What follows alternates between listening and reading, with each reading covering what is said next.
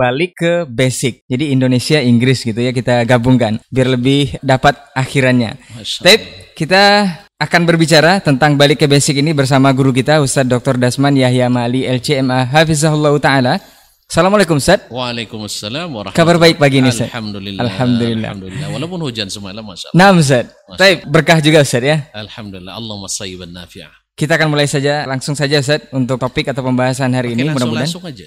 Langsung aja kita Ustaz. Subhanallah. Berbeda dengan Tidak ada pemanasan-pemanasan. berbeda dengan uh, hal-hal sebelumnya atau dialog-dialog kita sebelumnya Ustaz. Ini Masya kita ke topik yang sangat-sangat urgent sebenarnya. Subhanallah. Balik ke basic. Nah, sebagian kita tuh sebagian besar kaum muslimin Ustaz menyikapi selesainya tugas ataupun risalah yang dibawa oleh Rasulullah Sallallahu Alaihi Wasallam bahkan lebih banyak itu menyalahkan sebagian yang lainnya seperti membawa mereka kembali ke hal yang dulu Ustaz atau agama yang dulu atau zaman yang dulu. Padahal kita berada di era sekarang. Ya. Ini seperti apa Ustaz?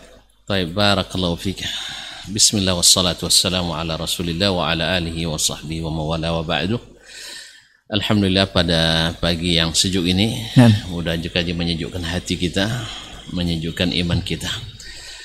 Saya sangat bersyukur bisa bertemu dengan antum, teman-teman di studio Nah, dan saudara-saudara kaum muslimin dan muslimat baik yang mendengarkan di Radio Robani 91,1 FM ataupun yang menyaksikan melalui media Kamper TV atau Kamper Mengaji dan lain-lainnya yang bekerja sama. Eh, mudah-mudahan pertemuan ini menghasilkan yang baik dan semoga dijauhkan dari segala yang buruk. Kita bersyukur karena kita bagian dari agama ini. Agama yang memang original originalitasnya terjamin. Dan eksistensinya takkan mungkin ditiadakan Nah, sampai akhir zaman.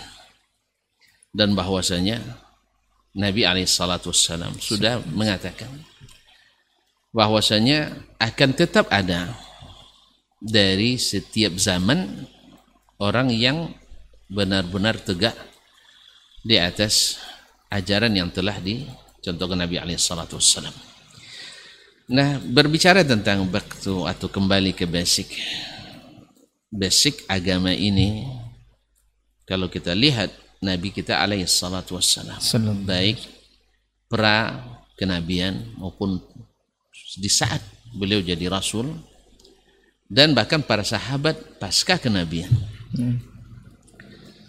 Nabi alaihi salatu wassalam sebelum jadi diangkat jadi nabi dan ini ijma ulama diangkat jadi nabi pada umur 40 tahun bahwasanya beliau belum bisa memberikan apa-apa dalam makna mendirikan agama ini. Karena seperti Allah katakan, "Ma kunta tadri mal kitab walal iman."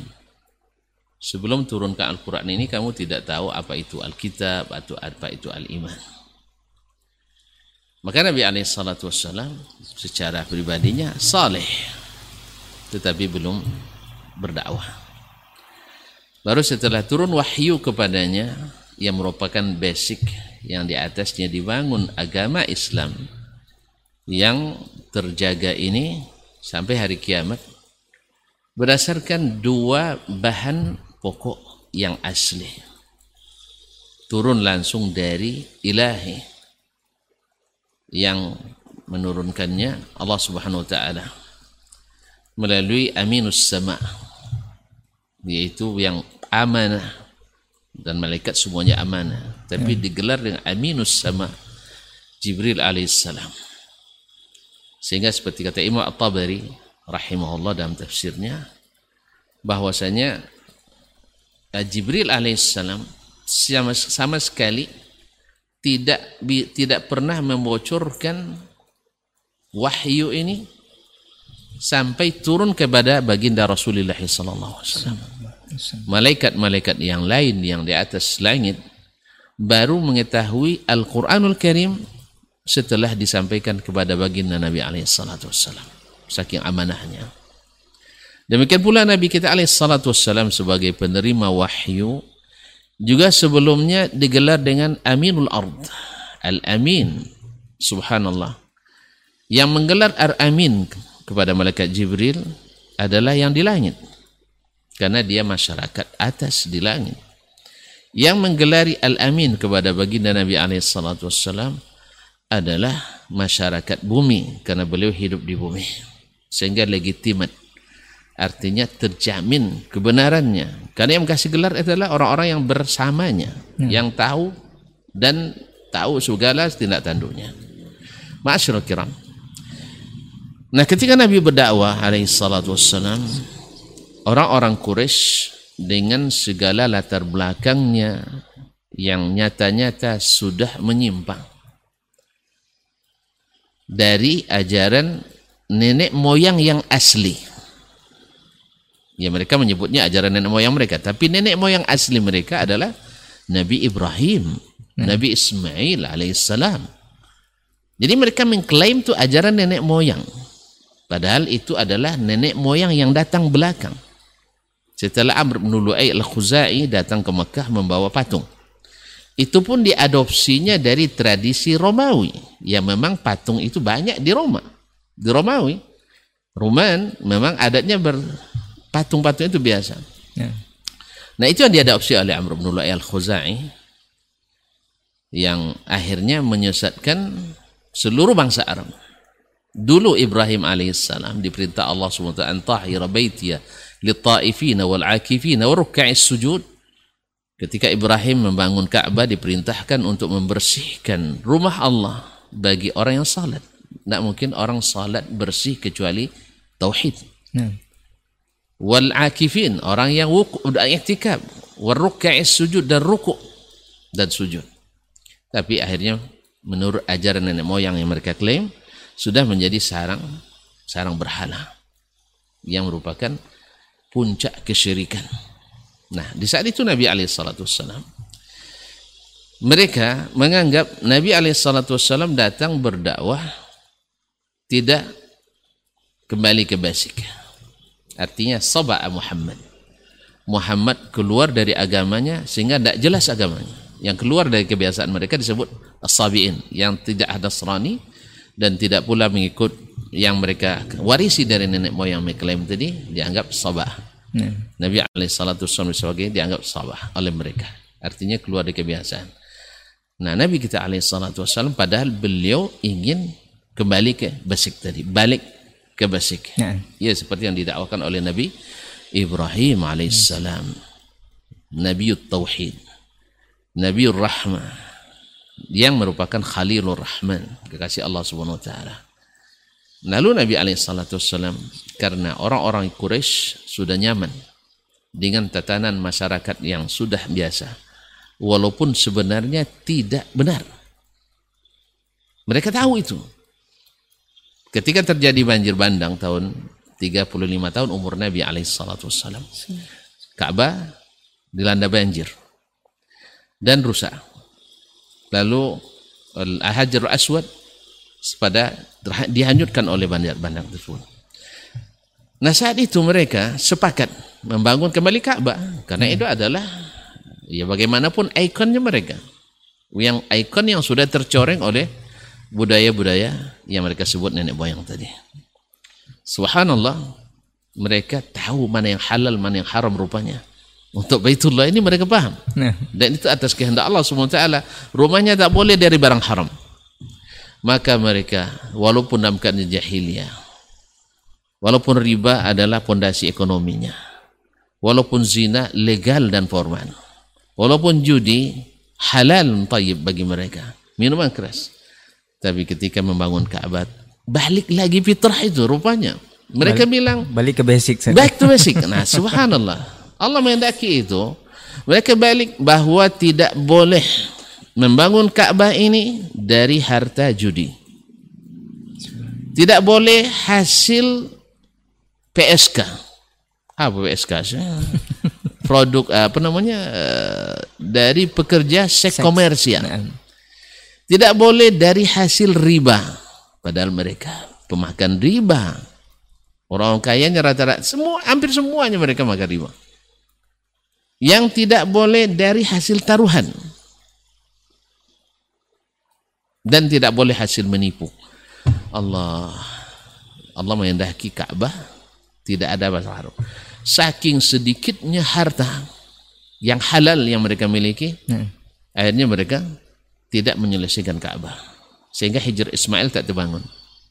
Bayangkan orang sekaya itu yang perdagangan mereka ekspedisi dagangnya sampai ke Romawi, sampai ke Persia. Tapi mereka tidak bisa membangun Ka'bah. Yang tidak terlalu besar kan untuk lihat sendiri. Tidak besar. Tidak cukup dananya. Pasal apa? Semuanya haram. Ah, jadi semuanya haram. Jadi mereka sebenarnya paham itu tidak halal. Paham itu tidak benar. Bahkan mereka juga tidak membolehkan hasil apa namanya pedukunan. Hmm. Oh ternyata pedukunan halal juga rupanya. Tapi mereka adalah pelakunya, subhanallah. Nah Nabi SAW ingin mengajak mereka balik ke basic tadi. Yang tuan-tuan sendiri kan tahu. Bahwasanya Ka'bah ini harus disucikan. Hmm. Nah sekarang suci fisik saja tidak cukup. Harus juga suci secara psikis. Nah itulah diperlukan wahyu dan dakwah ini. Makanya Nabi SAW sebenarnya memanggil mereka kembali. Tapi mereka merasa tidak pergi. Nah kalau seandainya hari ini misalnya, banyak di antara orang yang belum ngeh kata orang Jawa itu ya untuk yeah. menerima back to basic itu. Ketika kita bilang kembali kepada Al-Quran dan Sunnah, memangnya kami meninggalkan Al-Quran Sunnah, anak-anak kami hafal Quran, anak-anak kami ikut lomba Sunnah dan sebagainya. Tidak merasa. Sebagaimana dulu orang-orang dulu di saat Nabi awal mengajak mereka, mereka sudah tidak merasa bahwa mereka sudah meninggalkan ajaran nenek moyang. Karena yang mereka lihat itu adalah ajaran nenek moyang mereka. Ya tanpa maksud untuk menyamakan tidak, tetapi sikap yang sama dinampakkan. Ya kaum muslimin dan muslimat dirahmati Allah SWT. Makanya di dalam uh, bicara tentang kembali kepada basic ini, yakni Al-Quran dan Sunnah, ini sebenarnya suatu hal yang sangat natural sekali. Yang sangat formal sekali. Yang sangat legal. Menurut Al-Quran dan Sunnah dan juga menurut logika dan akal. Bukankah agama ini pada asalnya dibangun dengan dua wahyu ini? Ya. Bukankah Nabi kita alaihissalatu wassalam juga berpesan kalau kalian berpegang pada keduanya, kalian tak tersesat selamanya. Berpegang teguh.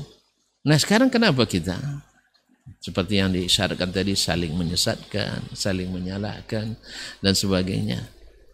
Dan masing-masing tak akan menerima itu.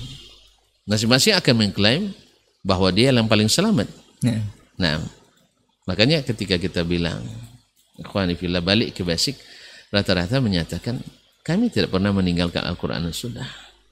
Tidak pernah meninggalkan Al-Qur'an Sunnah. Sehingga uh, dakwah kembali ke asal ini kembali pada Al-Quran Sunnah kadang-kadang menghadapi berbagai tantangan dan rintangan.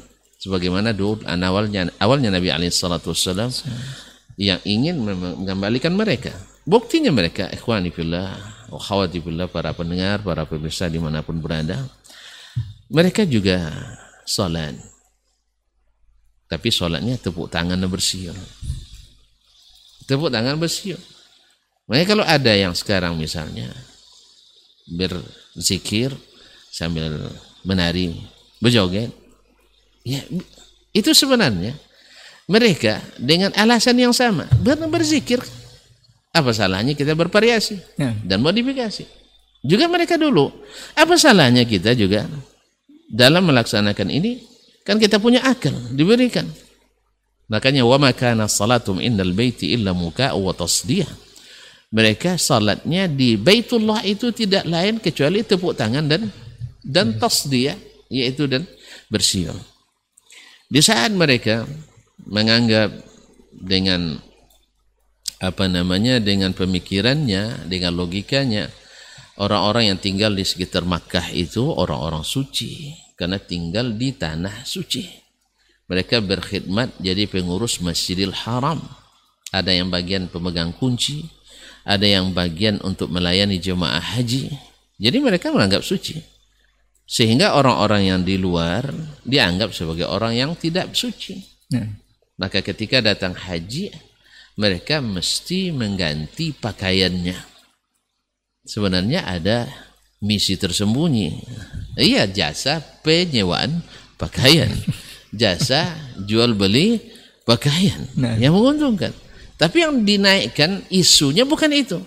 Yang dinaikkan adalah bahwasanya pakaian orang Mekah suci-suci, pakaian orang luar Mekah kotor-kotor. Makanya akhirnya dipaksalah dengan secara agama ya tanpa ada dalil dari Al-Qur'an apa tanpa ada dalil dari wahyu Allah tabaraka wa taala yang tak pernah ada di masa Ibrahim alaihissalam dan tidak pernah dipensyarkan oleh Nabi Ismail alaihissalam lalu mereka mewajibkan itu. Dan bila tidak ada biaya atau tidak ada yang akan disewa. Apa solusinya? Sebagai terapi mental bagi orang-orang yang mau haji harus bersiap biaya lebih. Maka akhirnya harus buka pakaian. Berat. Berat sebenarnya sih kita buka pakaian aja di tempat tersembunyi sendiri atau dengan satu, satu orang saja luar biasa beratnya. Kalau masih fitrahnya masih seperti manusia. Ini enggak. Disuruh beribadah sambil telanjang. Tapi karena dia keyakinan keyakinan apa pun yang dikatakan tidak boleh tanya apa alasannya. Jangan ditanya apa dalilnya Jangan tanya apa dalil yang melarangnya. Tidak. Berat itu. Akhirnya mereka terpaksa melakukannya. Melakukannya dengan berat itu, tapi karena ini keyakinan, akhirnya lama-lama terbiasa, hilang bisa, karena biasa. Ya biasanya mati bersama itu lebih mudah mati sendiri. Jadi karena ramai juga yang telanjang, akhirnya mereka pun jadi terbiasa. Ada itu ini menjadi kebiasaan. Dia anggap itu sebagai ibadah. Nasallallahu alaihi afiyah. Padahal tahu atau mereka benar-benar tahu bahwa sesungguhnya menutup aurat itu adalah dalam ibadah adalah salah satu prasyarat yang membuat seseorang ter, terhormat. Jadi kembali ke basic ini sesuatu yang memang harus selalu diapakan. Sebab apa? Nabi sudah dalam nubuatnya sudah menyebutkan Islam itu awalnya dianggap asing wajar dianggap asing karena jarak antara nabi kita dengan nabi sebelumnya yang juga mendakwakan Islam waktu yang rentang waktu yang panjang. Ya. Kalau di Mekah saja antara Nabi Ibrahim dan Ismail dengan Nabi kita Muhammad sallallahu alaihi wasallam. Yaitu rentang waktunya tidak salah saya tidak kurang dari 1200 tahun. Bisa juga kita bayangkan sekarang ya. Lama ya. Kita dengan baginda Rasulullah sallallahu alaihi wasallam bi abi wa ummi. Waktu antara kita dengan beliau 1400 tahun. Lebih atau 1433 tahun sekarang. Jarak itu. Kemudian belum lagi jarak tempuh ya antara tempat lahirnya wah atau turunnya wahyu itu lahirnya Islam dengan tempat kita mungkin kita di paling hilir ini yang paling ke timur. Maklumlah kalau apa namanya dalam perjalanan itu banyak sehingga seminggahnya. Ibarat aliran sungai banyak sampah yang terhanyutkan juga. Nah. Dan jangan-jangan banyak di antara sampah-sampah aliran atau sampah-sampah eh, penyimpangan terbawa juga ke hilir ini. Makanya kembali ke basic juga perlu untuk didengungkan.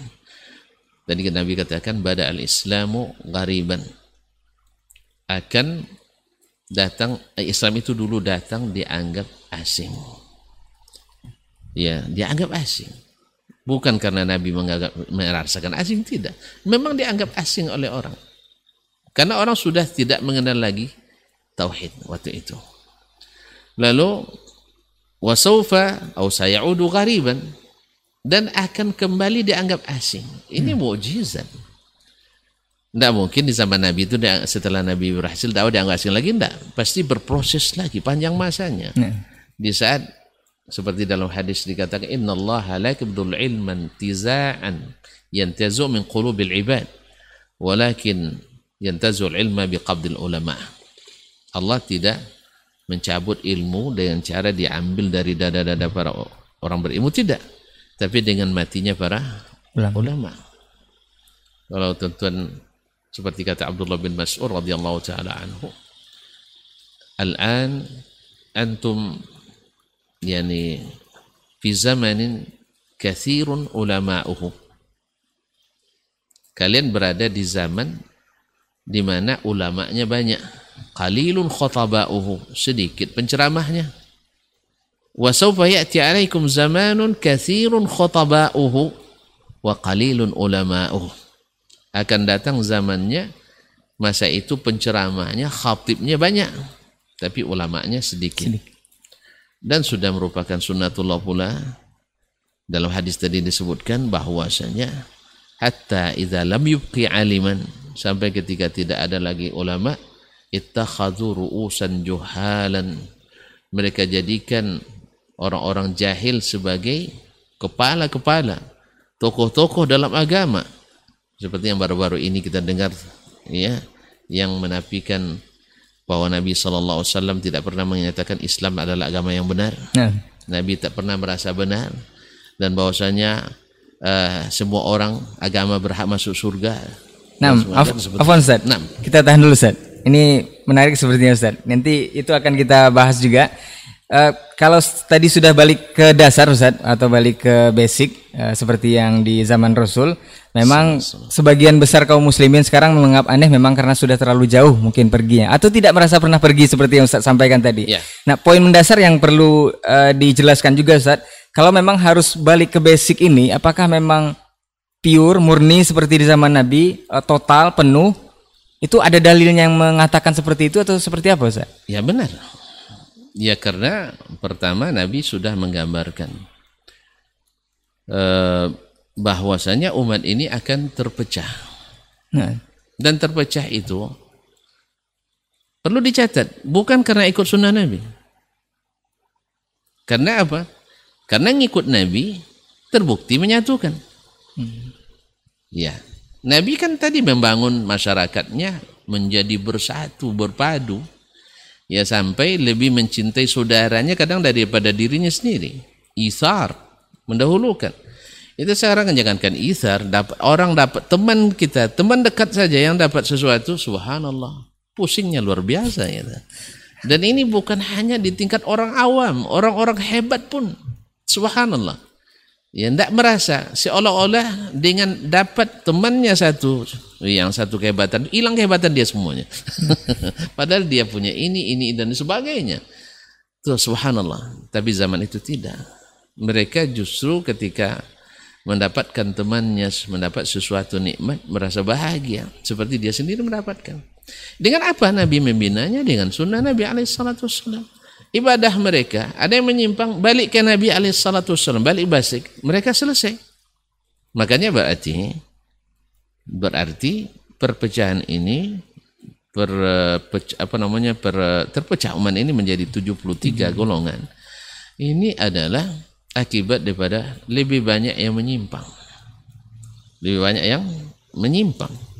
Antum lihat sendiri kaum muslimin sedang jemaah yang dirahmati Allah Subhanahu wa taala Nabi membuat garis garis jalan beliau itu satu. Lurus. Ya. terang benderang kemudian kiri kanan ini ada jalan kecil-kecil. Cuman Masya Allah hanya ditutup dengan tirai-tirai saja.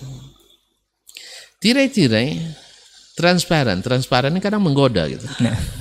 makanya pakaian-pakaian transparan lebih menggoda daripada tidak berpakaian sama sekali. Nah, di pangkal jalan ada yang memanggil jangan masuk ke pintu-pintu. Itu Al-Quran dan Sunnah. Semua Al-Quran dan Sunnah melarang kita masuk ke pintu-pintu yang lain. Nah. Tidak ada yang menyuruh. Tapi syaitan-syaitan menghiasi. Dai-dai banyak yang memanggil ke jalan itu. Jelas tidak ada tidak dalam pekerjaan Nabi, tidak dalam dalam perkataan Nabi, tidak ada dalam persetujuan Nabi, tapi dengan alasan oh di sini jalan bagus, di sana ada pemeriksaan dan sebagainya, sulit itu. Akhirnya mereka banyak lebih banyak yang masuk. Nah tugas kita para dai, para ulama adalah mengembalikannya ke jalan yang lurus ini. Mereka tidak merasa Sebab ya dengan subuhat tadi jalan ini juga sama dengan jalan itu. Kan juga pangkalnya dari jalan itu juga kan? Nah. Kan jalannya gitu. Nah, ada yang Masya Allah tersesat, kesasar tak jauh, mudah kembali. Ada yang kesasar jauh sekali. Diikuti pula oleh orang belakang. Buntu di depan, maju kena, mundur kena. Lompat tak punya sayap. Ya, nak terbang belum dapat ilmu terbangnya. Nah. Jadi ahli itu akhirnya mereka ah, daripada apa akhirnya bermukim di tempat itu tak balik lagi. Oleh itu ikhwani fillah, silakan ditelaah Al-Qur'an dan hadis secara jujur dari hati nurani yang paling dalam. Kita dapatkan semuanya memanggil kita ke basic. Kembali pada Al-Qur'an dan sunnah. Ya. Ketika Nabi katakan tadi, "Satabtariqu hadhil umma ila 73 firqah, kulluha finnar." Semuanya masuk neraka illa wahidah, kecuali satu. Subhanallah ya potensi masuk neraka kita sebenarnya ikhwani fillah kaum muslimin ketika ada orang membawakan hadis semuanya masuk neraka kita itu orang yang beriman yang akan menonjol dan dominan adalah takut kita masuk pada tujuh golongan tapi sebagian tidak. Kamu nuduh saya masuk neraka. Subhanallah kita tidak pernah nuduh orang masuk neraka. Bahkan kita takkan rela memasukkan orang dalam neraka. Siapa kita Bahkan Allah sendiri maha penyayang pada umatnya. Ya kalau bukan karena patut, karena keadilannya, Allah lebih suka kita masuk surga. Rahmat Allah itu lebih cepat daripada azabnya. Cuman masalahnya dipanggil-panggil balik, tak balik-balik juga. Ya bagaimanapun otomatis tentu dihukum. Nah. Ya, Allah sudah tunjukkan jalan ke surga itu satu. Yang 72 jalan ke ke neraka. Ini sedekah Rasulullah SAW. Jadi jangan dipandang antum suka nyesatkan orang tidak. Tapi pandanglah saya, kemudian sahabat dulu turun ayat. Mereka bukan bukan mengatakan ini ayat menuduh-nuduh kita ini. Tidak, tapi mereka merasa kalau andainya ayat ini yang dituju saya bagaimana? Ini yang terjadi kaum muslimin dan orang beriman itu. Oh, kalau gitu saya berusaha jangan sampai salah satu dari 72 itu. Ya. Maka saya akan cari. Apa yang satu itu? Maka Nabi katakan, ya, sebagian kan mengklaim kullun yada'i waslan bi Laila wa Laila la tuqir lahu bidzaka. Wa Laila la tuqir lahu bidzaka. Semua klaim, oh Laila itu bagian saya itu. Nah, dia sudah mau dengan saya. Yang satu bilang, oh enggak, kemarin saya di kerlingnya. Enggak, kemarin saya diberikannya makanan, dikiriminnya makanan, dan sebagainya. Padahal Laila la lo bidaka. Laila tak pernah mengakui ada cinta. Oleh itu ikhwani fillah seperti kata Umar bin Khattab radhiyallahu taala Laisa sya'nu kulla laisa sya'nu an tuhib walakin sya'na kulla sya'na an tuhib. Masalahnya bukan bagaimana kamu mencintai. Semua orang boleh klaim mencintai. Tapi yang lebih masalah itu adalah bagaimana cintamu diterima. Bagaimana cintamu diterima. Semua orang bisa nggak, oh, saya cinta. Cuman sanggup enggak antum mengorbankan cintamu demi cinta kepadanya. Ini yang derajat cinta iman itu ikhwani fillah. Ma'asyarul kiram dirahmati Allah semua. Jadi kembali ke basic tadi, yang 72 jelas menyimpang. Mana yang satu itu? Nabi tidak biarkan kita menafsirkan sendiri. Nabi tidak biarkan kita menafsirkan sendiri. Sebab penafsiran itu multi sekali. Hmm. Semua orang akan merangkuh ke, apa namanya uh, menganggap dirinya dan itu wajar. Wajar seseorang menganggap diri yang benar. Karena kalau dia menganggap salah, tidak mungkin dia salah. Iya, dia semuanya menganggap yang benar. Maka Nabi Alaihissalam berikan jawaban karena jawaban Nabi pasti benar. Hmm. Jawaban kita mungkin benar, mungkin tidak benar. Maka Nabi katakan ketika tanya seperti apa mereka? Nabi katakan man kana ala mithli ma ana alaihi al-yawma wa ashabi. Mereka adalah orang yang seperti apa aku hari ini seperti itulah mereka beragama. Itu poinnya tadi saya. Itu poinnya. Kalau enggak kan akan banyak penafsiran nah, dan nah. penafsiran itulah yang membuat kita menyimpang. Antum tadi ketika nak masuk di gang itu tafsirnya apa? Di sini kayaknya lebih dekat tafsirnya. Hmm. Apa sebab? Di sini ada rumah mertua saya dan sebagainya. Banyak teman-teman saya, teman sekolah di situ. Padahal jalan rupanya sejak antum belajar ke luar negeri sudah ditutup di situ. Atau belajar luar daerah dan ditutup. Atau jangan-jangan banyak premannya di situ. Makanya ikhwani fillah uh, memang istiqamah itu berat memang. Jadi disebutkan siapa yang siapa yang apa namanya siapa yang beragamanya seperti saya pada hari ini beragama. Dan dalam gambaran lain Nabi menyebutkan orang-orang yang melakukan islah ketika kebanyakan orang dalam keadaan rusak. Jadi bisa saja di suatu masa itu yang menyimpangnya lebih banyak. Menyimpang lebih banyak. Ya. Karena apa? 72 golongan. Anggap aja ya nih apa namanya pengikut dari masing-masing golongan itu sedikit tapi dikumpulkan 72 lawan satu pasti yang banyak. 72 nah oleh sebab itu kita sekarang tidak ya sebagian kan coba menghitung-hitung ya yang sesat tuh geliran ini larian ini larian saya ndak. Antum akan dapatkan badannya yang sesat juga nanti itu ya orang yang mencoba seperti itu dia alasan ini sesat karena pemikirannya begini alasannya sesat antum lebih punya pemikiran lebih sesat daripada itu kadang. Ya oleh sebab itu, tidak perlulah kita mencari mana yang sesat itu. Tapi yang paling perlu adalah mana yang tidak sesat itu. Nabi sudah tunjukkan beragama seperti saya beragama. Baik. Nah, makanya Nabi ketika menyebutkan eh, dalam hadis lain setelah saya akan setelah saya pergi akan terjadi ikhtilafan kasiran. Siapa yang hidup di antara kalian akan melihat perselisihan yang banyak. Hmm. Seperti yang kita lihat hari ini. Hari ini kalau buka medsos ah, pasti ikhtilafan kathiran. Nah ini sudah dikatakan Nabi SAW. Nabi lalu jelaskan gimana caranya alaikum bisunnati. Jelas sekali pesan Nabi, ikutlah sunnahku. Nah sunnah Nabi seperti apa? Dan sepakat ulama bahwa sunnah Nabi itu pada tiga hal. Ini yang disepakati ya. ya. Yang lain ada khilafnya. Pertama adalah perkataan Nabi sallallahu alaihi wasallam. Yang kedua adalah perbuatan Nabi. Yang ketiga adalah takrir Nabi sallallahu alaihi wasallam. Itu takrir itu dibuat oleh sahabat disetujui oleh Nabi alaihi wasallam atau didiamkannya. Berarti boleh. Nah, Nabi alaihissalam bukanlah seorang teoritis, tapi adalah aplikatornya. Artinya apa yang dilakukannya dan bukan terlarang beliau melakukannya, dia lakukan dan dipraktikkan. Ada umum seperti itu. Bahkan dia tekankan ketika salat, lihat saya salat. Dan salatlah seperti itu. Ketika haji, ambil manasik kalian dari saya.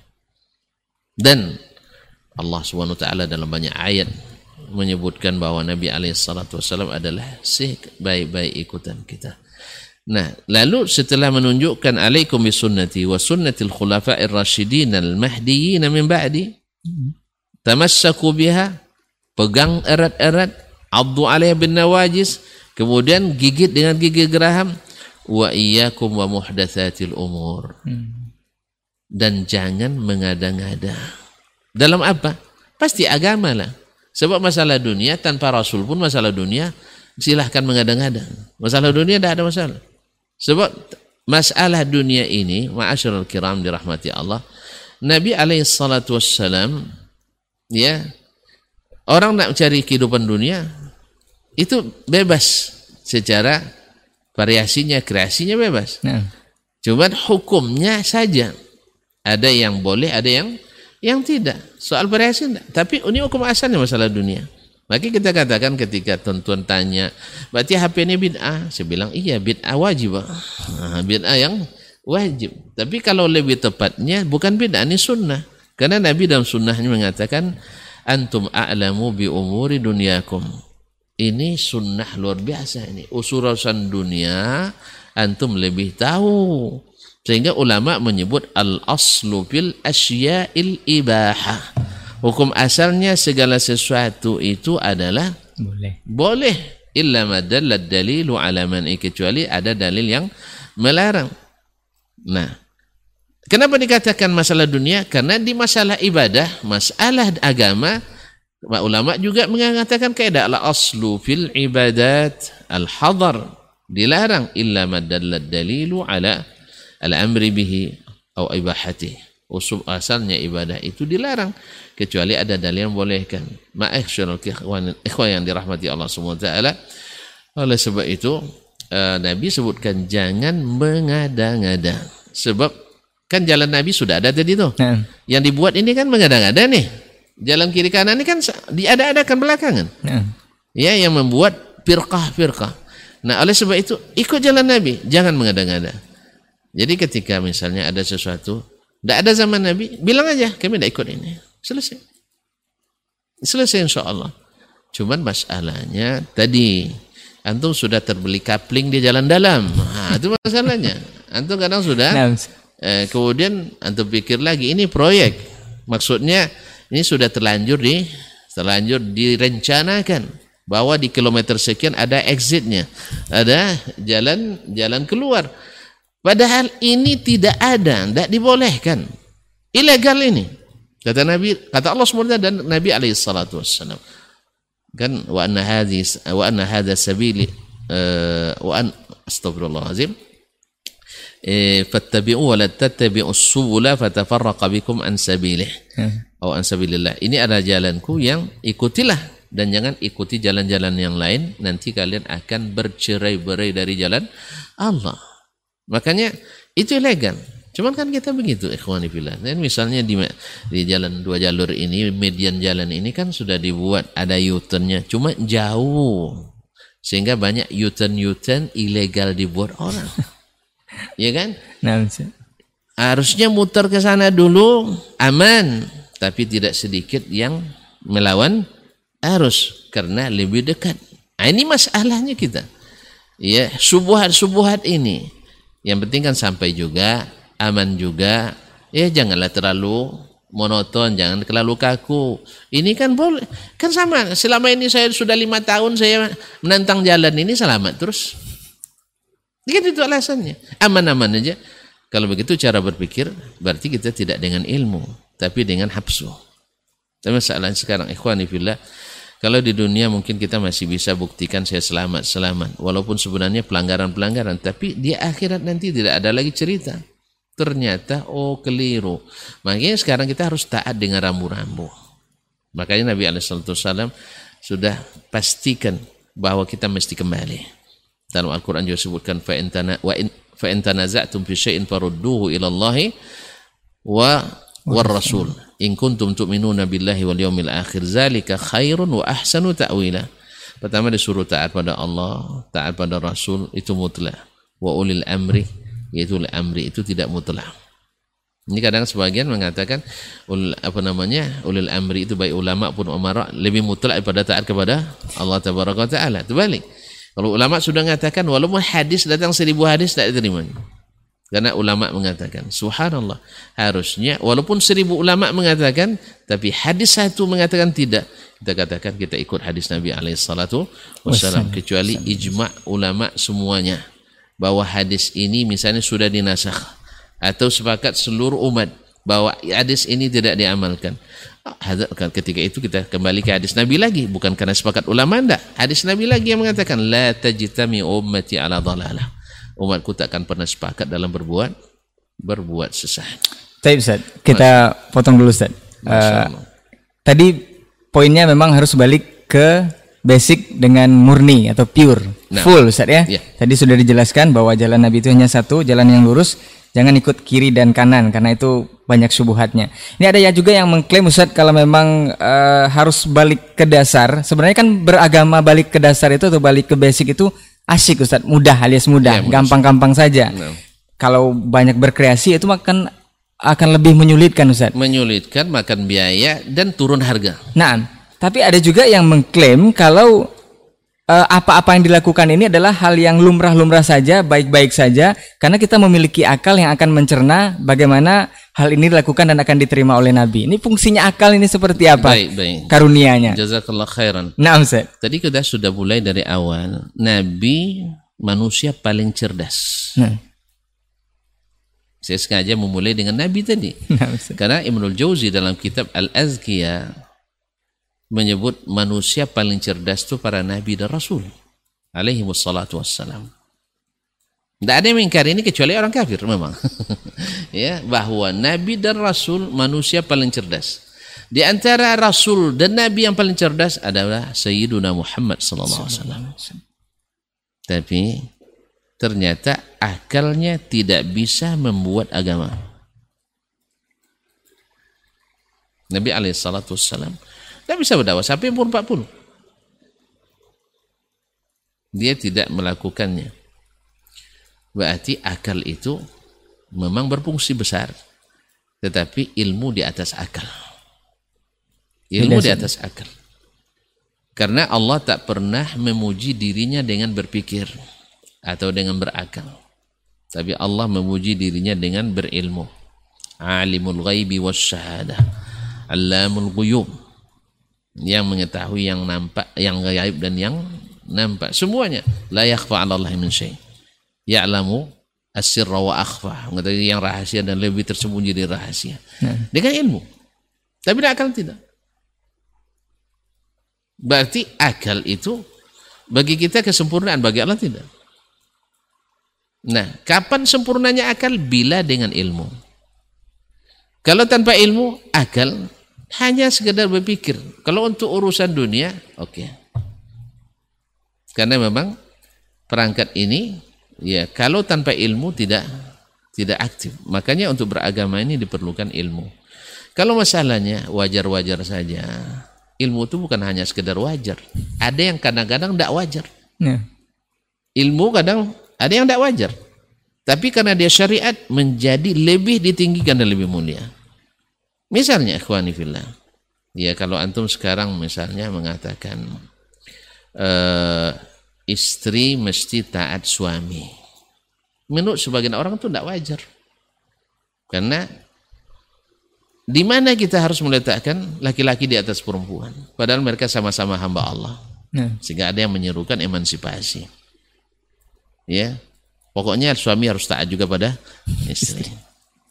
Kemudian ada yang mengatakan dengan akalnya, wanita kenapa dapat sebagian eh setengah dari bagian laki-laki? Nah dan, dan seterusnya. Dan ini puncak kesesatan.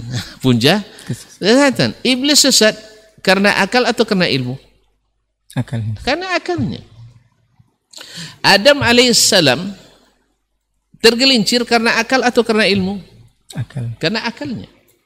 Adam alaihissalam ilmunya sudah tahu, iblis musuhmu. Jangan dekat pohon ini.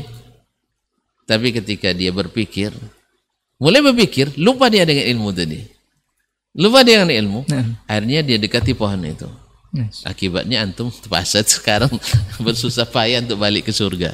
Tapi semua ada hikmah dari sisi Allah SWT. Mudah-mudahan dengan balik ke basic bisa ke surga. Saya. Bisa ke surga. Nah, ikhwani fillah. Ib, uh, afwan, Fir'aun sesat karena ilmu atau karena pemikiran? Pemikiran. Pemikiran. Dan rata-rata orang-orang yang sesat karena berpikir, bukan karena ilmu. Rata-rata orang-orang sesat itu orang-orang cerdas. Fir'aun cerdas, Haman cerdas. Dulu pendiri mazhab Mu'tazilah super cerdas. Iya. Dan uh, Qadariyah cerdas. Pendiri Syiah cerdas. Semuanya orang cerdas. Ya kalau sekarang misalnya ada orang sesat, cerdas, orangnya hebat hebat dari sisi pikiran belum tentu sifat dari sisi ilmu. Tetapi orang berilmu lebih tinggi daripada orang cerdas. Sebab ilmulah yang menyelamatkan kalau diamalkan. Oleh itu Nabi kita alaihissalatu wassalam belum terangkat sebelum diberikan ilmu dalam agama ini.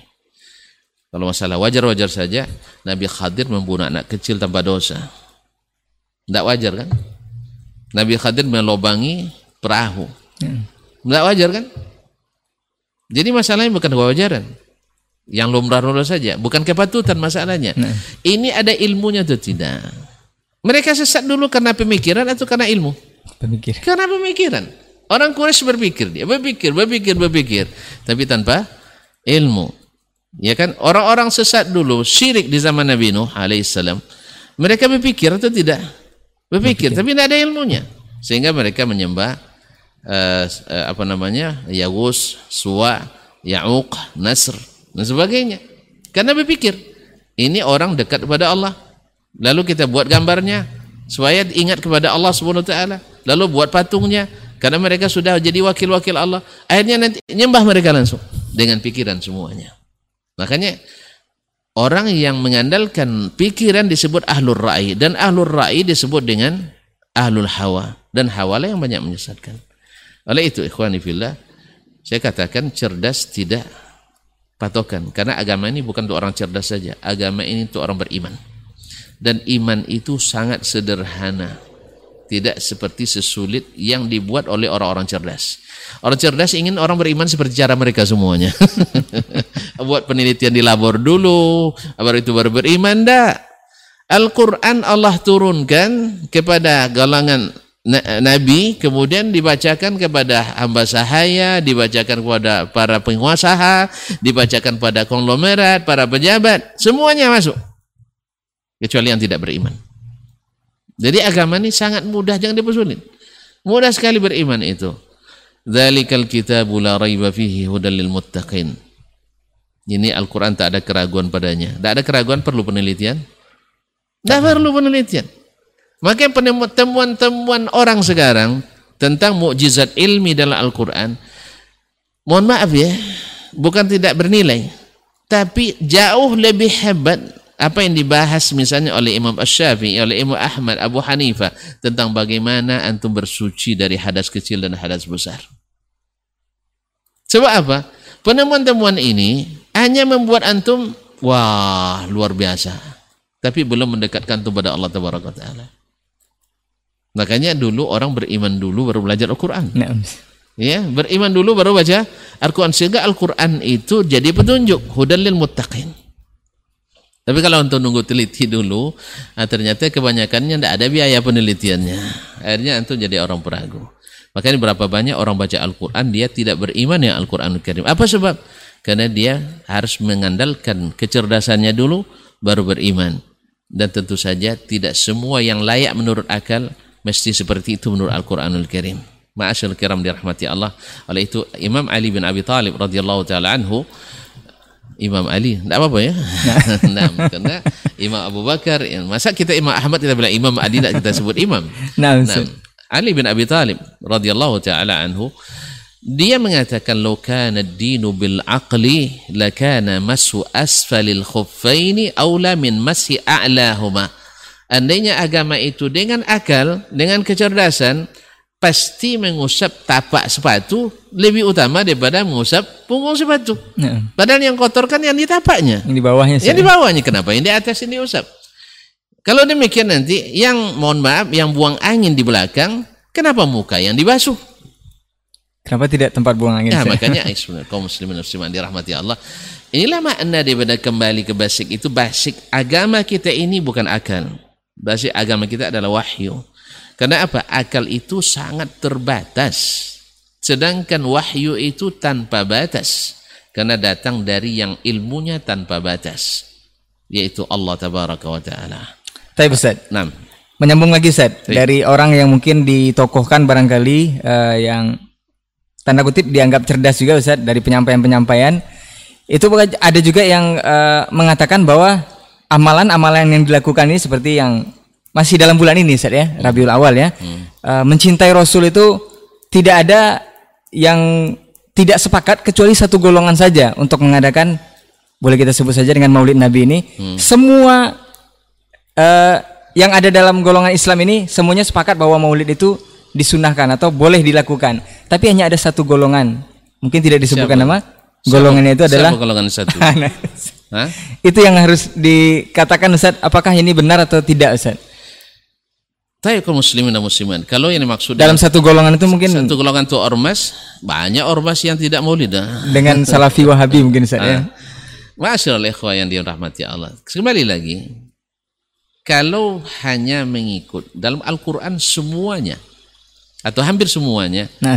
kebanyakan manusia itu la ya'lamun, tidak berilmu la yafqahun tidak mengerti la yu'minun tidak beriman kalau ikut kebanyakan Ma'asyiral ikhwan tadi juga hadis secara eksplisit sudah menunjukkan di akhir zaman itu yang banyak adalah golongan yang menyimpang nah. daripada golongan yang Nah, jadi ukuran kita sekarang bukan pada kecerdasan seseorang, bukan kepada banyaknya yang mengikuti, bukan dominasi. Agama ini bukan dominasi. Agama ini adalah ilmu. Maka sekarang kita tak pertanyakan dasar orang yang mengadakan apa? Dasar orang yang tidak mengadakan apa? Lalu kita lihat ilmunya, dalilnya. Ya, sebagian mengatakan dalil. Ya, ini membahas masalah ini sensitif juga sebenarnya. Sebaik apa pun saya ucapkan nanti pasti akan komentarnya tidak juga menyenangkan. Menyalahkan lagi. Ya? Iya, menyalahkan lagi. ya sekarang apa dasarnya yang mengadakan, apa dasar yang tidak mengadakan? Ya, masing-masing pasti ada hujahnya. Pasti ada hujahnya. Yang tidak mengadakan, hujahnya sederhana sebaik-baik petunjuk adalah petunjuk Muhammad sallallahu alaihi wasallam. Kalau alasan mencintai Nabi alaihi salatu wasallam.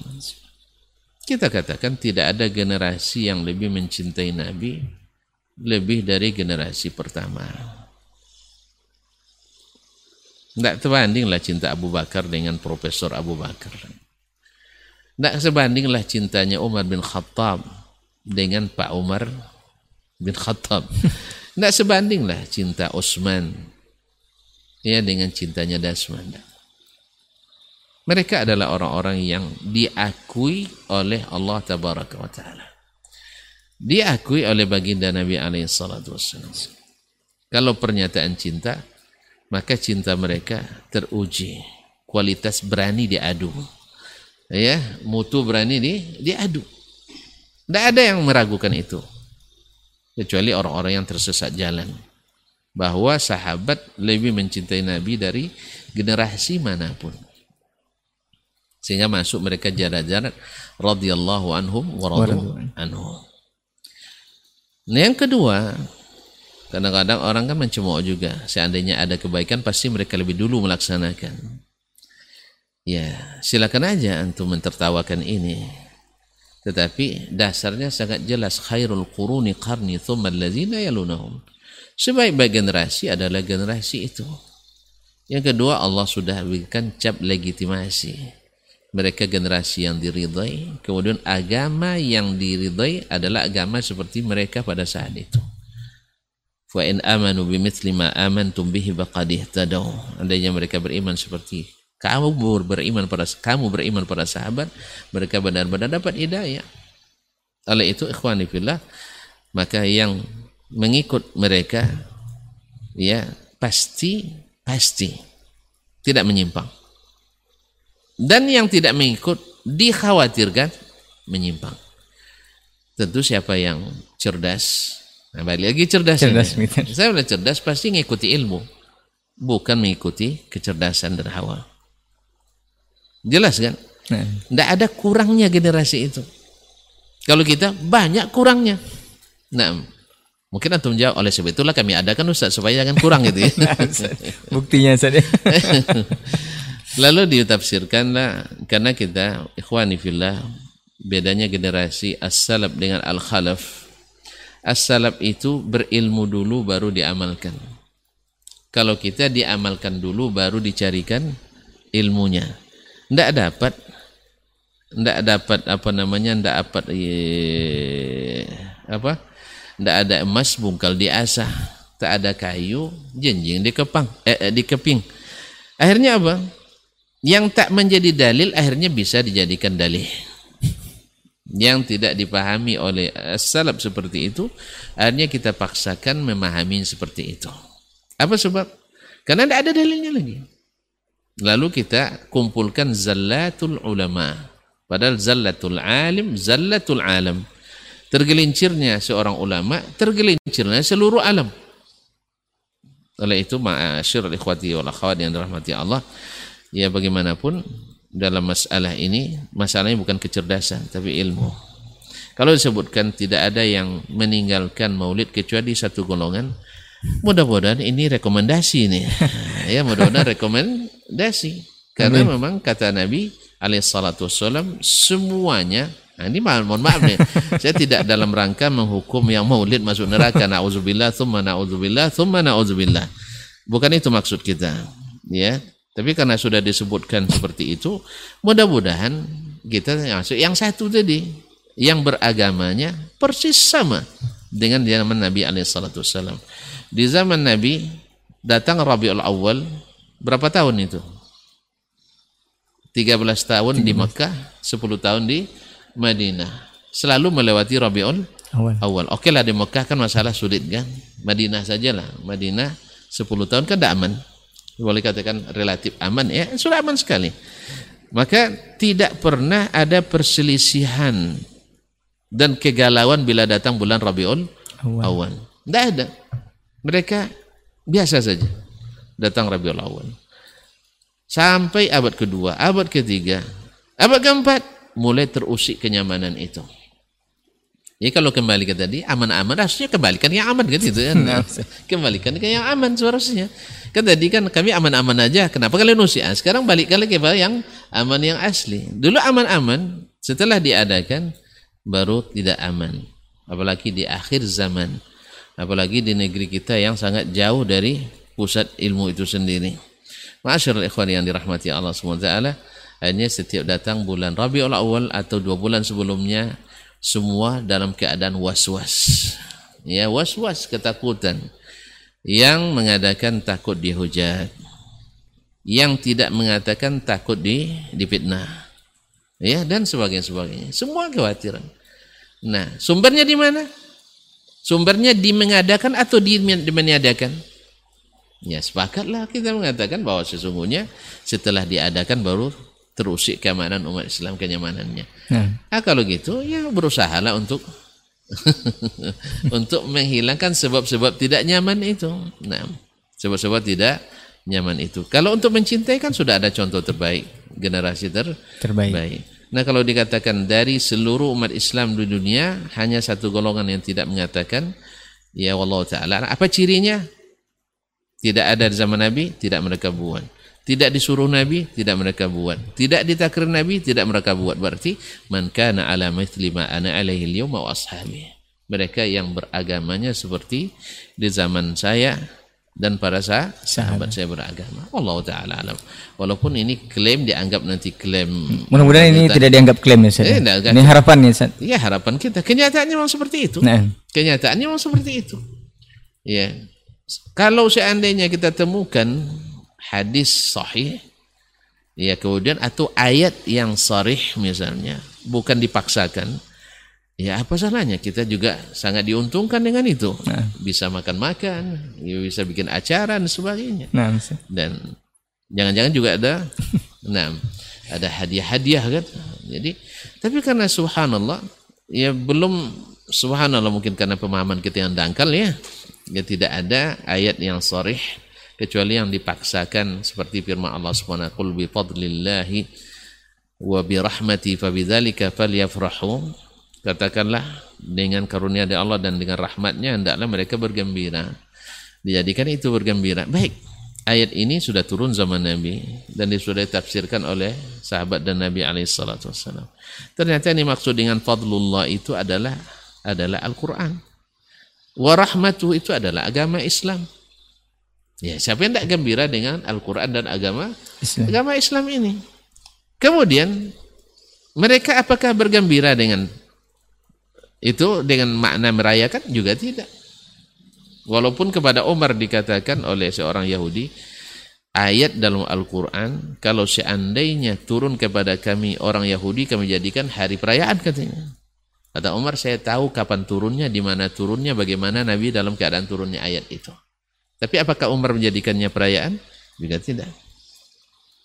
Jadi banyaknya perayaan bukan berarti tambah syiar hidup Islam tidak.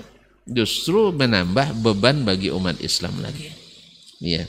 Ya kita kan menamakan syiar itu kan syiar. Ya. Syiar itu apa dalilnya? Karena syiar Allah itu ada dari Allah SWT dan dari Rasul sallallahu alaihi wasallam wallahu taala alam.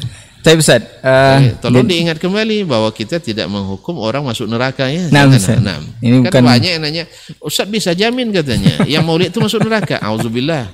Auzubillah saya aja tidak bisa saya menjamin saya sendiri. Cuman tadi saya katakan, ya saya hanya menyampaikan atau mengatakan yang kita ikuti adalah zaman Nabi, zaman sahabat, zaman tabi'in dan para imam. Alhamdulillah mereka aman, saya ingin juga aman gitu. nah, Ustaz. Nah, Jadi memang kita memang harus balik ke basic Ustaz Iya. ya. Kita bukan mengklaim ataupun uh, menjudge orang untuk masuk ke dalam kita neraka. bukannya menjustifikasi. Masya Allah Ustaz, udah hampir satu jam Ustaz. Kayaknya singkat sekali waktu untuk berbicara masalah ini, panjang lebar Ustaz. lagi ya. Mungkin di lain episode Ustaz. Ini terakhir Ustaz. Ini apa nasihat Ustaz ya untuk uh, yang seperti yang Ustaz sampaikan yang agak saya cut tadi uh, tentang moderasi dalam beragama ini ada tokoh yang menyampaikan bahkan di forum nasional Ustaz diundang itu menyampaikan beberapa poin yang berbeda sekali dengan keumuman atau istilahnya ijma kaum muslimin lah Ustaz. Nah. Padahal kita mau balik ke basic nih Ustaz. ya. Nah Ustaz. Pertama, ikhwan ya khawati billah, Allah lebih tahu apa yang diinginkan dari hambanya.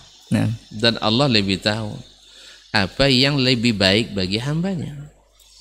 Dan Allah lebih adil dari orang adil mana pun. Jadi ketika Nabi membagi ghanimah di perang Hunain, Nabi SAW membagikan Aqra bin Habis 100 ekor onta, Uyainah bin Hisan 100 ekor onta dan seterusnya. Ada yang nyeletuk, ini pembagian tidak adil. Tidak adil. Marah Nabi SAW. Siapa yang adil kalau Allah dan Rasul tidak adil? Nah sekarang permasalahan moderasi. Apa makna moderasi? Penyataan. Kalau maknanya merubah agama ini menyesuaikan dengan dikehendaki oleh orang luar Islam, itu kan moderasi namanya. Itu namanya menjadikan agama basi. Bukan moderasi. Islam sudah punya potokan, baik secara teori dalam Al-Quran dan hadis maupun secara praktis. Ya. Ya, Alhamdulillah. Tidak ada orang yang lebih moderat dari orang Islam. Lihat, di mana pun orang non-muslim yang hidup, mayoritas muslimnya aman mereka. Dari sejak dulu sampai hari ini. Aman. Dalam perang pun, ya tuan-tuan kaum muslimin, tuan-tuan mungkin kenal Salahuddin Al-Ayyubi. Rahimahullah. Ya dalam perang, tapi adab masih dijaga. Coba lihat ketika Lion Head, panglima perang perang salib itu sedang sakit keras. Salahuddin yang jadi tabibnya. Dia sengaja menyamar sebagai seorang tabib. Subhanallah, kalau sempat antum panglimanya, sempat panglima orang non muslim yang menyamar mengobati seorang panglima muslim, racun yang diberikannya.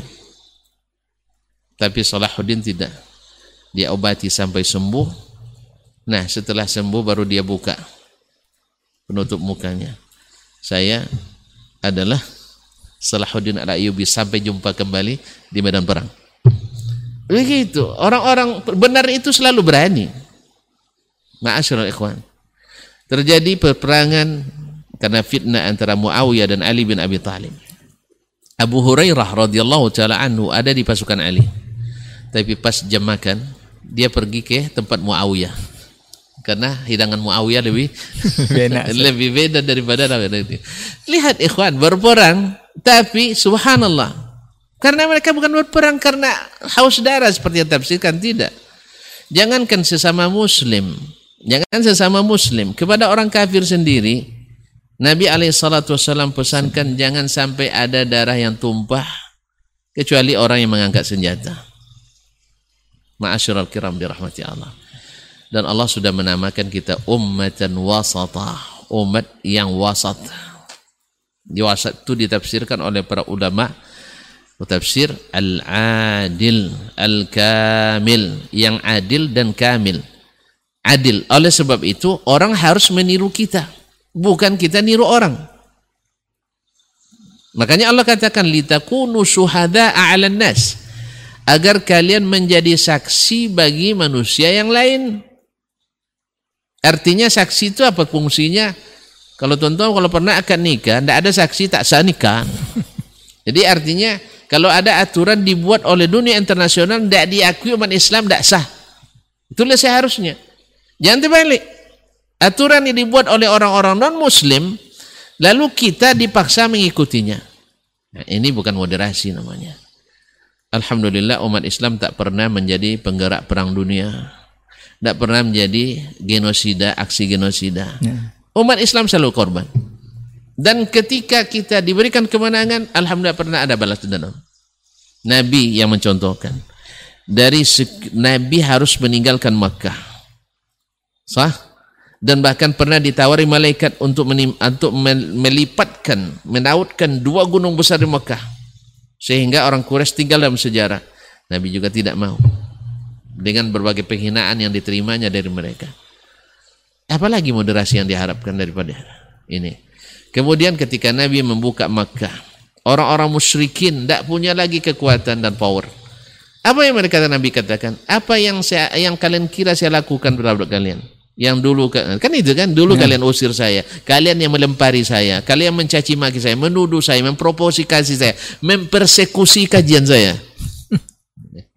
Ini persekusi-persekusi ini kayaknya non, ngambil contoh dari orang Quraisy ini. ya tidak ada. Sama muslim masa dipersekusi, ikhwan. Sama muslim kecuali orang kafir pun kita tidak boleh mempersekusinya. Apalagi orang Islam. Ini orang Islam mengaji kitabullah sunnah Rasulullah SAW lalu kita antum persekusi. Ini pasti belajarnya bukan pada agama Islam tapi belajarnya pada orang Quraisy. Mohon maaf ini, mohon maaf. Ya. Carilah ya yang namanya membubarkan kajian dalam Islam itu tidak ada. Kalau hujah lawan dengan hujah. Ya kalau memang kesesatan, sesat dia suruh bertaubat. Suruh bertaubat dengan dalil-dalilnya, jelaskan. Jangan bukan dengan memfitnah. Nasallallahu alaihi Jadi Nabi dipersekusi, diprovokasi, dihina, dicaci. Bukan hanya dalam negeri, sampai keluar negeri. negeri.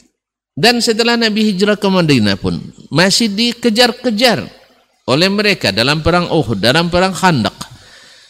Ma'asyal kiram dirahmati Allah berapa banyak ketakutan korban dari kalangan Nabi alaihi wassalam tidak terhitung ketika Nabi dapat kemenangan.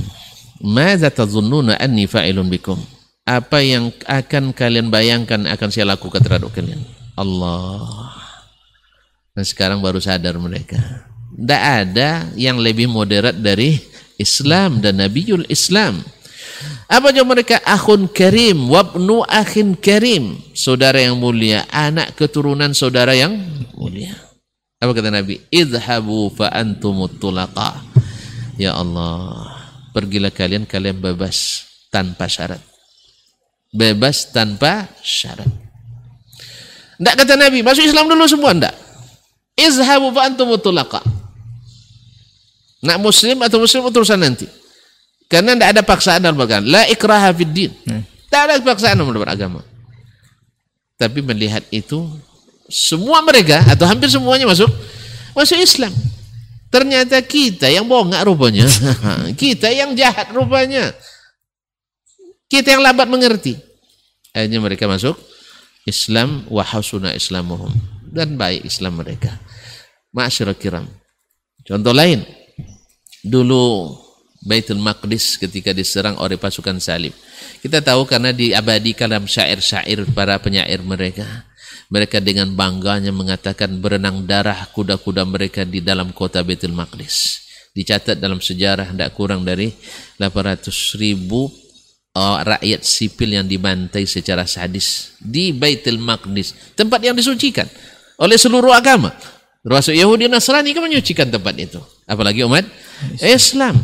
40 tahun setelahnya Salahuddin Al-Ayyubi diizinkan Allah membuka ke kehormatan Baitul Maqdis kembali. Subhanallah. Hampir tidak ada darah yang tumpah. Tidak ada darah yang mengalir. Menetes pun tidak. Karena dia ikut nabinya alaihi salatu wassalam. Jangan bunuh orang tua, jangan ganggu anak-anak, jangan dekati wanita, jangan runtuhkan rumah ibadah, jangan ganggu para ulama agama lain. Subhanallah. Inilah Islam. Lalu antum nak ngikut agama lain yang kemarin membantai, nak ikut yang barat atau timur yang kemarin menggenosida. Lalu mengorbankan Islam ini Nasallallahu salamatul afiyah. Tidak ada yang perlu dirubah dari agama ini. Semuanya sudah bagus. Dan kita wajib menjadi saksi yang mengesahkan. Bukan menjadi korban yang harus dipaksa mengesahkan yang dibuat oleh yang dengan bukan tanpa ilmu. Oleh itu ikhwani fillah kaum muslimin dan muslimat dirahmati Allah, kita berharap mudah-mudahan yang terlanjur berucap Allah berikan kesempatan bertaubat. Kembali menarik ucapannya karena rata-rata memang orang cerdas tetapi tidak berilmu. Rata-rata orang cerdas tapi tidak berilmu. Makanya kita selalu lebih bangga dengan orang cerdas daripada orang berilmu. Sebab ilmu tuh biasanya perbaiki. Orang cerdas menyetujui. Nah, ya, pokoknya asal bagus menurut akal masuk. Tapi kalau ilmu tidak, ini hak, ini batil, ini salah, ini benar. Ini lebih bagus, ini kurang bagus. Nah, tentu saja Orang lebih senang kalau pekerjaannya disetujui walaupun dalam keadaan kekurangan dan salah. Dan memang itu fitrah kita. Awak jelas salah tapi tetap disanjung. Ah, suka juga itu. tapi sudah walaupun salah tapi diperbaiki, berat memang. Tapi Allah bagi yang mengingin, Allah inginkan bagi kebaikan, Allah lapang dadakan, lapangkan dadanya menerima Islam. Oleh itu, ini yang mungkin kita sampaikan bahwa moderasi dalam Islam tidak ada yang perlu direvisi. Semuanya secara teori, secara aplikasi. Tidak ada yang terzalimi dalam Islam. Justru Islamlah yang selalu dizalimi. Cuman memang nasuran saya juga kepada saudara-saudaraku sesama muslim. Kalau tidak berilmu, jangan berbuat. Karena bisa merusak nama baik Islam ini. Berapa banyak gara tindakan sebagian yang tak mau belajar dan tidak mau mendengar, hmm. akhirnya mereka berlaku bertindak sesuatu yang di luar Islam seperti yang dilakukan oleh orang-orang yang ekstrim, para radikal, para teroris seperti Al-Qaeda misalnya dengan ISISnya dan sebagainya, mereka mengatasnamakan perjuangan Islam padahal adalah pengorbanan Islam. Nasallallahu alaihi. Dan kita dari pemikiran ini bara dan kita sama sekali tidak mendukung karena memang tidak dibenarkan dalam hmm. Islam wallahu musta'an. Baik, jazakallah khairan Ustaz untuk itu dan perbincangan kita untuk hari ini mudah-mudahan ini menambah wawasan dan juga ilmu kita untuk seluruh kaum muslimin yang menyimak program Pondasi atau podcast dakwah Islam ini kita untuk edisi hari ini dan mudah-mudahan dengan yang sedikit tadi Ustaz bisa balik ke basic lagi untuk seluruh kaum muslimin khususnya yang di Pekanbaru atau lebih lebih luasnya untuk Indonesia dan kaum muslimin seluruhnya. Afan untuk semua salah kata kilaf bicara kita tutup dengan doa kafaratul majelis. Subhanakallahumma wa bihamdika asyhadu an la ilaha illa anta astaghfiruka wa atubu ilaik. Wassalamualaikum warahmatullahi wabarakatuh.